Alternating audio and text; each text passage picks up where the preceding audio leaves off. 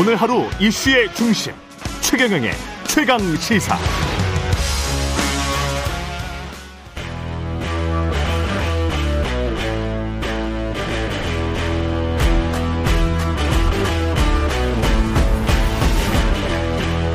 네, 한 주의 시작. 여의도 정치를 깊이 있고 날카롭게 들여다보는 시간. 정치 먼데이. 오늘은 장윤선 정치 전문 기자와 함께 하겠습니다. 안녕하세요. 네, 안녕하세요. 예, 4713님. 예. 최경령 최강시사가 있어서 오늘 하루도 즐겁게 시작합니다. 좋은 방송 잘 듣고 있습니다. 이렇게 격려 메시지 보내주셨습니다. 아니, 부쩍 최근에 재밌었어요. 아, 그래요? 네, 예. 그 여러 최고위원들의 아, 밥한 공기 때문에 예. 밥 저는 두. 공기씩 먹습니다. 그러니까요. 예. 네. 농민들에게 도움이 되기 위해서 열심히 노력하고 있습니다. 송영길 전 대표가 그 정치적 책임은 지겠다. 그런데 모르는 일이었다. 뭐 이렇게 이야기를 한 거죠. 그렇죠. 예. 그러니까 그 어제 사실은 있었던 아 그제죠. 파리 음. 기자회견에 대해서 많은 분들이 이제 관심을 갖고 봤는데 어찌 됐든 정치 도의적 책임은 내가 지겠다. 음. 그러나 내가 책임질 일은 하지 않았다. 그러니까 돈 봉투 관련해서 나는 여전히 아는 게 없다, 모른다. 이제 이런 기존의 입장을 그 되풀이 반복한 것입니다. 그러니까 예. 그 진짜 자기는 정말 모른다. 제가 음. 그뭐 민주당 내부에 당시 이제 송영길 대표 시절에 함께 일했던 그 당직자들한테 물어봤더니 뭐 일하는 스타일이 뭐 이렇게 꼼꼼하게 잘 챙기고 이런 스타일이 아니라는 거예요. 그래서 음. 실제로 몰랐을 수도 있다. 그러니까 뭐 음. 일을 좀 이렇게 턱턱턱 맡기고 턱 맡기고 예, 그리고 알아서 해 이런 스타일이고 이재명 대표 같은 경우는 약간 만기칠남형이래요. 그래서 예. 그제 내가 요거 요거 얘기했는데 요거 요거 어떻게 됐어요? 뭐 이렇게 음. 체크하는 스타일이라면 송영길 대표는 그런 스타일은 아니라는 거죠. 그래서 실제 몰랐을 수도 있다. 그러나 돈 봉투는 또 음. 모르는 일이기 때문에 관련해서 어떤 내용들이 어, 나올지는 지금 확인할 수 없는 이런 단계이긴 하죠. 그렇죠. 근데 어찌됐든 회견문에 보면 책임이라는 단어가 무려 13번 등장합니다. 예. 그러니까 본인이 어찌됐든 학생운동 시절부터 시작해서 김대중 정부 때 정치로 들어와서 음. 지금까지 정치하는 과정에서 어쨌든 책임질 일이 있다면 그 부분에 대해서는 반드시 책임지겠다. 그래서 뭐 탈당도 하고 상임 고문도 사퇴하고 어 그러나 이 모든 문제들을 다 해결을 한다면 본인은 다시 민주당에 복귀하겠다. 이런 음. 입장도 같이 밝혔습니다. 그런데 좀 길었어요. 그래서 음. 당내에서는 좀 어떻게 보셨냐고 물었더니 좀 구구한 얘기들에 대해서는 좀 두서가 없는 거 아니냐 이런 얘기를 하기도 합니다. 권성동 의원이 뭐 자기소개서를 썼다. 뭐 네. 이런 이야기를 반성문이 아니고 자기소개서를 썼다. 그런 이야기를 한 것 같은데 그런 차원에서 좀 길었다. 네. 예. 그러니까 뭐 굳이 이 현안과 관련 없는 얘기들이 너무 많았던 거 아니냐라는 음. 얘기도 나옵니다. 민주당은 어떻게 대응을 해야 될까요? 지금 당장 뭐 진상조사기구를 가동할 수 있습니까? 가동 못 하는 거죠. 가동을 이제 해 하려고 했었죠. 초반에 예. 하려고 했었다가 어 하지 않기로 결정을 내렸는데요. 음. 그러니까 제가 취재를 해 보니까 어당 차원에서 문제가 됐던 의원들을 불러서 얘기를 듣긴 한 것 같아요. 당 차원에서. 예, 듣긴 예. 했는데 어 근데 또 안 안 했다라고 주장하는 분들이 있기 때문에 음. 그 확실하게 그 공식적인 입장은 나오진 않았지만 여러 의원들 얘기는 얘기는 들었다. 그런데 얘기하는 과정에서 구체적으로 아 나는 받았다 안 받았다 이렇게 확인이 잘 안 됐다는 거예요. 음. 그러니까 무슨 얘기냐면 어 준 사람 줬다고 하는 사람은 있는데 받았다는 사람들이 다 cross checking으로 확인이 안 되는 거죠. 그래서 실제로 그 내용에 대해서 확언할 수 없기 때문에 조- 잘못 조사했다가는 검찰 쪽하고 내용이 완전히 다르면 오히려 더 역풍 불 가능성이 있기 때문에 지금으로서는 우리가 하기보다는 차라리 검찰이 철저하게 수사해 달라라고 요청을 하는 방향으로 어 입장을 바꾼 이런 상황인 것 같습니다. 그리고 예. 지금 중요한 포인트는 어쨌든 이제 송영길 대표가 다 책임을 지겠다고는 했으나 그게 중요한 게 아니다. 당내에서는 어떤 얘기가 나오냐. 현역들이 있지 않냐. 음. 지금 문제가 되는 현역들을 어떻게 할 거냐. 사실은 이게 더 큰 문제다. 그렇겠죠. 예. 예. 이제 송 대표야 그렇게 정리하고 넘어가면 되는데 지금 있는 현역들은 지금 나가면 돈을 받았다는. 인정을 하게 되는 것이고 예. 안 나가면 안 나가는 대로 아, 저 사람들 뭐야 계속 의혹이 커지고 탈당. 이렇기 때문에 예. 이게 지금 이럴 수도 없고 저럴 수도 없고 애매한 상황에서 어 있는 상황이어서 굉장히 좀 곤란하다라는 얘기가 나오고 있는 것이죠. 방금 전에 박봉계 의원도 그런 이야기를 했는데 외부 진상 조사 기구 외부에서 사람들을 영입해서 진상 조사를 하려 특별 조사를 하려고 해도 그거를 결정할 수 있는 주체는 내부에 있는 거 아니에요? 그렇죠. 내부에서 네. 결정을 해야 되는데 지금 사실 그 민주당 안이 굉장히 복잡합니다. 복잡해요? 이 산 가지고서 예. 복잡 이럴 수도 없고 저럴 수도 없는 애매한 상황이 지금 계속되고 있는 건데요. 어쨌든 이 사건의 출발이 언제냐면 작년 9월 말이에요. 이정근 사무부총장이 구속되던 시기인데 음. 그때 기억을 뭐 이- 요새 또 다시 보도가 됐습니다만 그 변호인인 정철승 변호사가 정철수 변호사? 이런 얘기를 했잖아요. 만약 네. 이정근 위원장이 구속된다면 민주당에는 피 바람이 불 거라는 사실만을 미리 알려준다. 이런 얘기를 했었어요. 이게 지난해 9월 말입니다. 이 9월 30일이죠. 예. 9월 30일 날 구속되고 그때 이제 이 변호사가 페이스북에 글을 올린 건데요. 예. 근데 이제 당시부터 이거를 알아봤어야 됐어요. 근데 당시에 이제 고 구속된 이후에 10월 초쯤에 시사저널에 단독 보도가 나와요. 이정근발 친문 게이트 해서 이름이 쭉쭉쭉 나옵니다. 음. 그런데 이제 이걸 보면서 아 이거는 저쪽 친문 쪽의 문제인가라고 간과를 했던 것인지 예. 뭐 설령 그렇다 하더라도 당 차원에서는 누군가 이걸 확인하고 알아보고 했어야 됐는데 이런 거를 특별하게 살필 겨를이 없었던 건지 follow를 잘 안 했던 것 같아요. 음. 근데 지금 전반적으로 보면 녹취 녹음 파일만 3만 개라는 거 아닙니까? 근데 이거를 제가 어, 또 서초동 쪽에 취재를 해보니까 어떤 얘기가 나오냐면 검찰이 작년 가을부터 속기사 아, 십수명을 채용을 했다는 거예요. 그럼- 십수명을? 예. 예. 시- 속기사 십수명을 데려다가 뭘 했겠습니까? 그 녹취 파일 다 풀었던 거죠. 예, 풀었겠죠. 그리고 이제 JTBC에 잇따른 보도가 나오는데 말이 3만 개지 언론사 기자들이 3만 개 풀려면요. 그렇죠. 이거 다 못해요. 음. 그리고 어느 시점에 누가 무슨 얘기를 어떻게 했는지 확인할 수가 없습니다. 그런데 네. 그게 뭐 JTBC에 1분짜리인지 10분짜리인지는 알 수도 알 수가, 없어요. 알 수가 없습니다만. 예, 그 엄청난 예. 거거든요. 근데 그런데 JTBC에서 특정 시기에 특정인이 특정인과 대화 한 내용이 기사로 나옵니다. 그러니까 누군가가 언론사에 제보했다는 얘기죠. 근데 이게 누군가인지는 뭐 알 수는 없지만 어찌됐든 그 내용이 나오는 건데 중요한 포인트는 검찰과 언론이 이정근 파일을 갖고 있다는 것이고 이 내용에 무엇이 들었는지 검찰과 언론은 갖고 있지만 민주당은 잘 모른다는 거예요. 그렇죠. 그 그러니까 민주당 당, 사- 당 차원에서 하려면 작년부터 팔로우를 해서 음. 이 사건을 쭉 들여다보고 검찰과 동시에 본인들도 준비를 했어야 됐는데 그걸 못한 거죠. 그렇기 때문에 지금 상황은 이 문제와 관련해서 우왕좌왕하는 분위기가 실제로 있는 겁니다. 제가 물어봤어요. 그러면 당시에부터 해서 지금 까지 혹시 민주당 쪽에서 관련해서 좀 문의를 한다거나 이런 사람이 없었습니까? 라고 음. 제가 정철승 변호사한테 물어봤더니 예. 어, 있었어요. 있었어? 네, 그 뭘 물어보든가요? 어떻게 확인을 했습니까?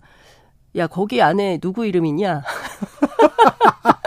뭐, 누구 누구 있냐? 얘기 좀 해줘라. 아. 뭐, 이런 얘기. 왜냐하면 이제 정 변호사도 친한 그 의원들이 있으니까. 예. 뭐 그런 얘기예요. 그래서 본인이 이런 생각을 했다는 거예요. 음. 아, 이 당은 컨트롤 타워가 없구나. 아, 컨트롤 타워 네, 없구나. 왜냐하면 이게 1대1로 누가 있냐 없냐가 중요한 게 아니라 예. 이정근이라는 사람이 구속이 됐고 이 사람으로 인해서 발생할 수 있는 수많은 상황이 있는데 수많은 사법적 전체를 예 전체를 관장하고 전체를 보면서 이걸 어떻게 대응할 것인가를 준비하고 판단하고 하는 것이 아니라 야 거기 누구 있냐 이름 누구 나오냐 이런 식으로 물어봤다는 것에 대해서 통탄을 금치 못하겠다라는 생각이 좀 들었다. 그리고 말을 해줬대요 그때? 아니요 자기도 잘 몰라서 얘기 잘- 안 했대요. 그런 얘기를 하고 그러니까 아. 핵심은 이겁니다. 검찰이 이정근 구속을 시작으로 해서 어. 민주당의 핵심으로 야금야금 들어가려는 것 같은 느낌이 들었다. 이런 설명을 합니다.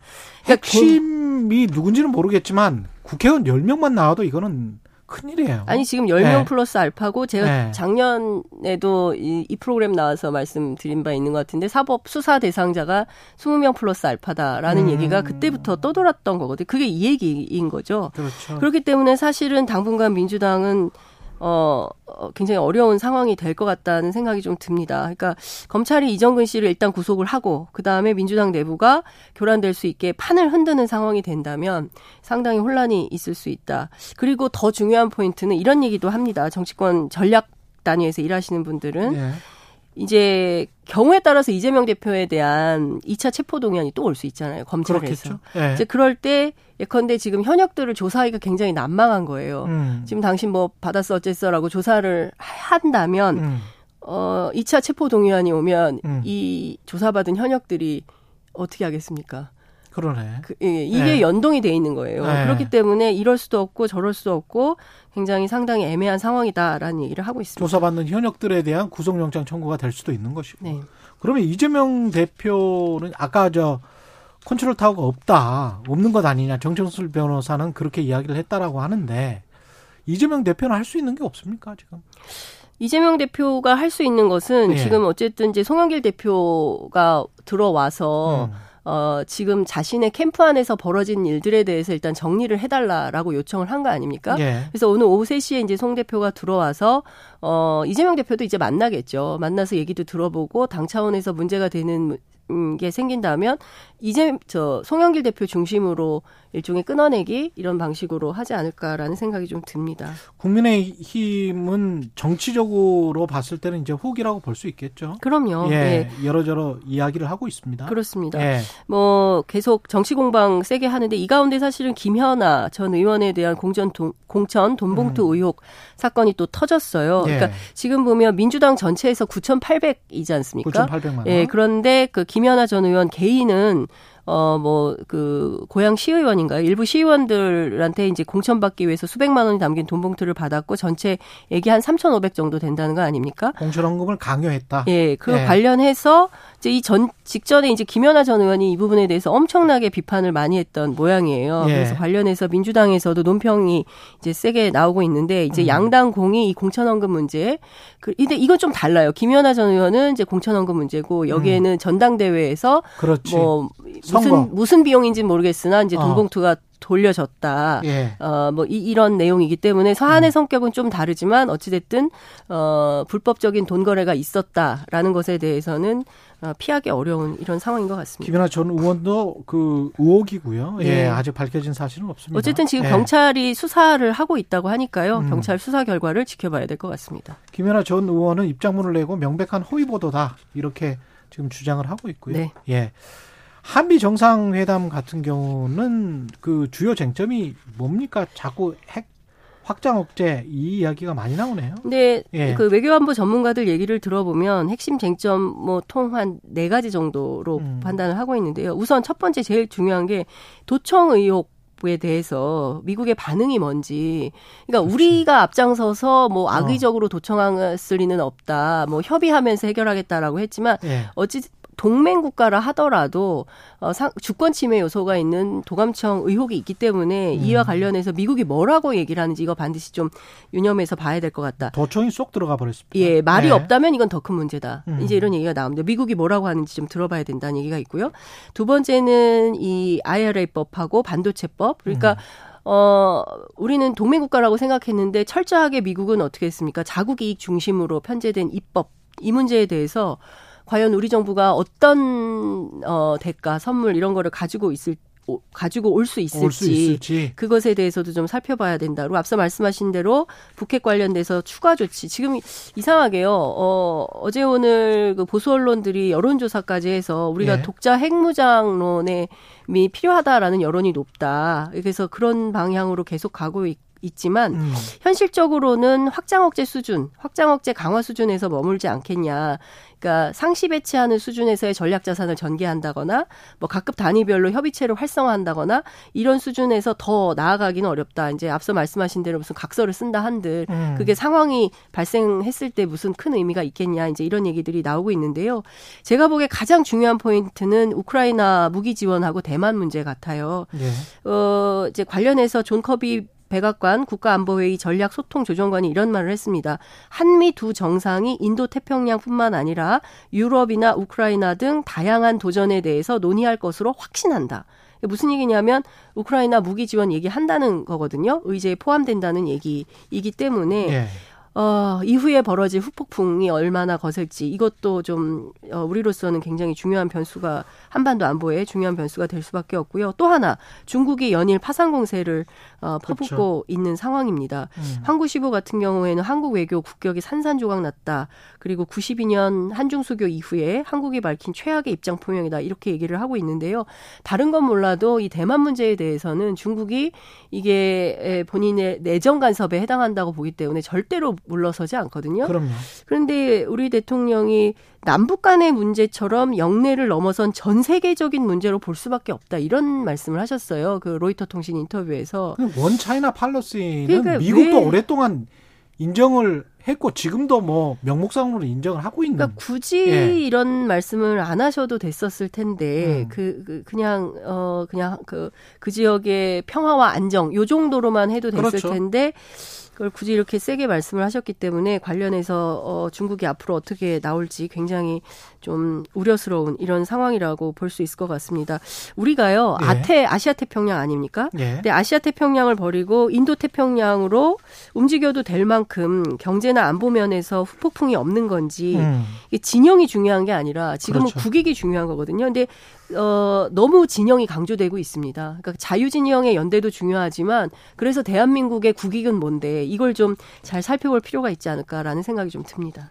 그리고 제가 계속 지금 의심스러운 것은 우리는 지금 자꾸 현찰을 주고 있단 말이죠. 그렇죠. 사실상 뭐 우크라이나 지원, 포탄 대여 뭐 이런 것들 그리고 반도체법과 관련해서도 전기차도 그렇고 다 우리는 현찰이에요. 현찰이 지금 나가고 있고 거기에 관한 청구서가 바로바로 들어오면서 우리가 마이너스가 많이 되고 있는데 해관보 뭐 이런 것들은 어음이거든요. 그렇습니다. 예. 예. 근데 저는 이런 판단도 좀 해봐야 될 것 같아요. 우리가 우크라이나에 무기를 지원하는 것이 이 음. 전쟁을 끝낼 수 있는 것이냐, 아니면 이 전쟁을 오히려 장기화 하는 그것도, 것이냐. 그것도 중요한 포인트네요. 예, 그리고 지금 전반적으로 보면 이제 국제사회에서 평화협상 중재 움직임이 있지 않습니까? 그렇죠. 나토 그리고 이제 한미 동맹도 동참해야 되는 것은 어떤지 우리도 예. 좀 적극적으로 이 평화협상에 참여하자 음. 이런 방향으로 전환을 했어야 됐던 것은 아니냐. 음. 근데 과도하게 우크라이나에 무기 지원을 하면 우크라이나의 어떤 전쟁 승리로 끝나야 이게 끝나는 것처럼 그냥 미국에 복속되어서 끌려가는 것이 과연 어, 옳은 방향인 것인지에 대한 검토도 좀 필요한 것이 그렇죠. 아닌가라는 생각이 좀 듭니다. 예. 핵심은 전쟁이냐 평화냐입니다. 한반도도 아. 그렇고 우크라이나하고 러시아 전쟁도 마찬가지인데 우리는 평화를 사랑하는 민족 아, 아닙니까? 그렇죠. 예, 촛불 집회도 5개월 동안 평화롭게 했습니다. 예. 그렇기 때문에 평화의 관점에서 우크라이나 문제도 살펴봐야 된다. 왜냐면요. 전쟁이 길어지면 최대 피해자는 우크라이나의 국민들입니다. 음. 그리고 에너지 문제, 식량 문제 이거 굉장히 그 어, 전 세계적 전. 세계적인 문제지 않습니까? 그렇죠. 특히 특히 개발도상국 그리고 가난한 사람들에게 전 세계 가난한 사람들에게 이 전쟁이 피해가 많이 끼쳐지고 있습니다. 그렇기 음. 때문에 이 전쟁의 평화적 해결을 위해서 우리가 OECD 그래도 잘 사는 나라고 음. 국력도 굉장히 세계 5위권 국가 아닙니까? 예. 그런 차원에서 평화를 강조하는 차원에서 미국을 좀 설득하는 방향 음. 이, 이런 것, 아니, 친구니까요. 우리 그렇죠. 동맹이잖아요. 동맹이니까. 이제 친구, 예. 친구끼리 그런 얘기 할 수 있는 거 아닙니까? 그럼요. 예. 시키는 것만, 어, 하는 거 아니잖아요. 예, 다- 대등한 관계에서 할 수 있는 일은 좀 했으면 좋겠다라는 생각이 좀 듭니다. 음. 예, 그래서 참 걱정입니다. 이런 방식으로 종전에 가까이 가야지 전쟁을 지속하는 방향으로 우리가 기여하는 것은 좀 곤란하다. 이런 말씀을 좀 드리고 싶습니다. 그리고 러시아와의 관계뿐만이 아니고 지금 중국 가장 문제가 되고 있는 거는 이제 중국과의 외교 문제가 불거져서 그게 이제 중국 사람들이 아주 비무역 그 비장 그 비장벽으로 비무역 장벽으로 해서 우리한테 줄 수 있는 게 굉장히 좀 많지 않습니까? 그럼요. 예. 아니 그리고 사실은 피해를? 우리가요 그 미중 무역 갈등이 본격화해도 우리도 25% 정도를 유지하고 있습니다. 2022년에 에, 산자부 수출입 동향에 따르면 대중 수출이 1,558억 달러예요. 음. 물론 장, 전년보다 4.4% 하락을 하긴 했습니다만 그래도 작년 수출 총액 6,839억 달러 중에 22.8%가 중국입니다. 최대 교육 국가거든요. 그러니까 전체 수출의 25% 그러니까 4분의 1을 차지하는 나라를 적대 국가로 만들면 음. 그럼 어떻게 되는 거죠? 그러니까요. 그게 제가 보기에는 제일 큰 문제인 것 같습니다. 지금 뭐 불장난하면 불타 죽는다 이런 말까지 저는 이게 북한에서 나온 논평인 줄 알았어요. 이런 표현을 주로 북한이 많이 쓰기 그러니까, 때문에. 그러니까. 근데 중국에서 이런 중국이. 그러니까 우리를 얼마나 우습게 알면 이런 표현을 쓸까라는 반발심도 들지만 맞아요. 중국이 오죽하면 이렇게 나올까? 사실 중국이 한국에 대해서 그렇게 나쁜 감정을 갖고 있진 왜냐하면 않습니다. 바로 그 직전에 시진핑이 LG를 방문하고 그랬거든요. 그렇습니다. 중국에서. 그거는 뭔가 좀 손을 내밀려고 했던 제스처가 분명히 있었어요. 맞습니다. 근데 그 다음에 로이터 통신 인터뷰가 나온 거예요. 그렇습니다. 그러니까 시점이 좀 미묘해. 그러니까요. 제가 예. 국회 외통위 취재를 해보니까 그 음. 얘기를 하는 거예요.